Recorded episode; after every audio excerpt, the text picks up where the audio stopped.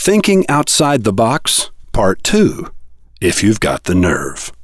The Monday Morning Memo for October 20th, 2008.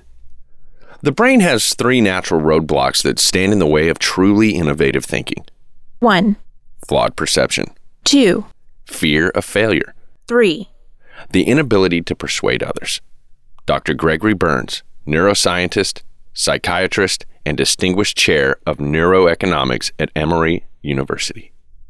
Need a fresh perspective? Want to alter your perception, think new thoughts, create a whole new paradigm? 1, Look at a map of your city. Choose an area unfamiliar to you. Drive there, then get out and walk for an hour. Call a friend to come and pick you up. 2, Go into a restaurant you suspect you won't like. Order something weird. 3, Sit at a bus stop for 30 minutes. Talk with whomever sits down next to you. 4, Attend the worship services of a faith that is not your own. 5, Read out loud to someone else The Road Not Taken by Robert Frost. 6, Watch How to Hype a Black and Mild on YouTube.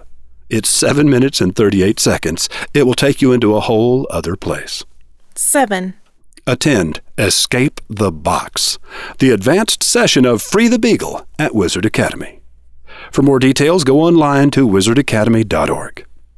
It typically takes a novel stimulus, either a new piece of information or getting out of the environment in which an individual has become comfortable, to jolt attentional systems awake and reconfigure both perception and imagination. The more radical and novel the change, the greater the likelihood of new insights being generated. Page 58, Iconoclast by Gregory Burns. If you're like most people, you read that quote from Greg Burns last week and said, I get it. but then you didn't actually do anything. James Michener won the Pulitzer Prize in 1948 for his book, Tales of the South Pacific.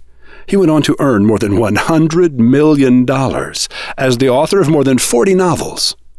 At age 88, Michener wrote, When young people in my writing classes, for example, ask what subjects they should study to become writers, I surprise them by replying, Ceramics and Eurythmic Dancing. When they look surprised, I explain, Ceramics so you can feel form evolving through your fingertips, molding the moist clay, and Eurythmic Dancing so you can experience the flow of motion through your body. You might develop a sense of freedom that way. but it's unlikely that any of his students ever took those classes. They just thought, Form and freedom. I get it. And carried on as they were, unchanged. But I'm convinced Michener meant what he said. His advice to his students was to push themselves, to do things that didn't come naturally to them. He urged them to stir the deep waters of the unconscious mind. Transformation happens experientially, not intellectually. James Michener knew this. Dr. Gregory Burns knows this. Dr. Richard D. Grant knows this. And now you know it too. Two and a half years ago, I wrote Humans are peculiar creatures. We are capable of much, yet do little.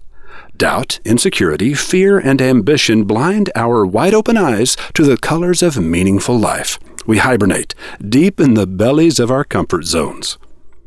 Do you want to expand your world, meet interesting people, learn about different cultures? Then get on your hands and knees, drop to your belly, and squirm under the fence that surrounds your insulated life. From the preface and back cover of People Stories, Inside the Outside.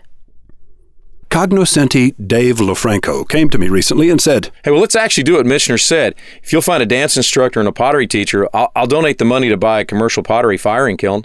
I presented Dave's idea at the next meeting of the Board of Directors of Wizard Academy. Clinical psychologist Dr. Richard D. Grant was energized by the thought, and a whole new class was born. Check it out. Escape the Box at wizardacademy.org. Will you do the deed, take the action, and pull the trigger and ride the bullet?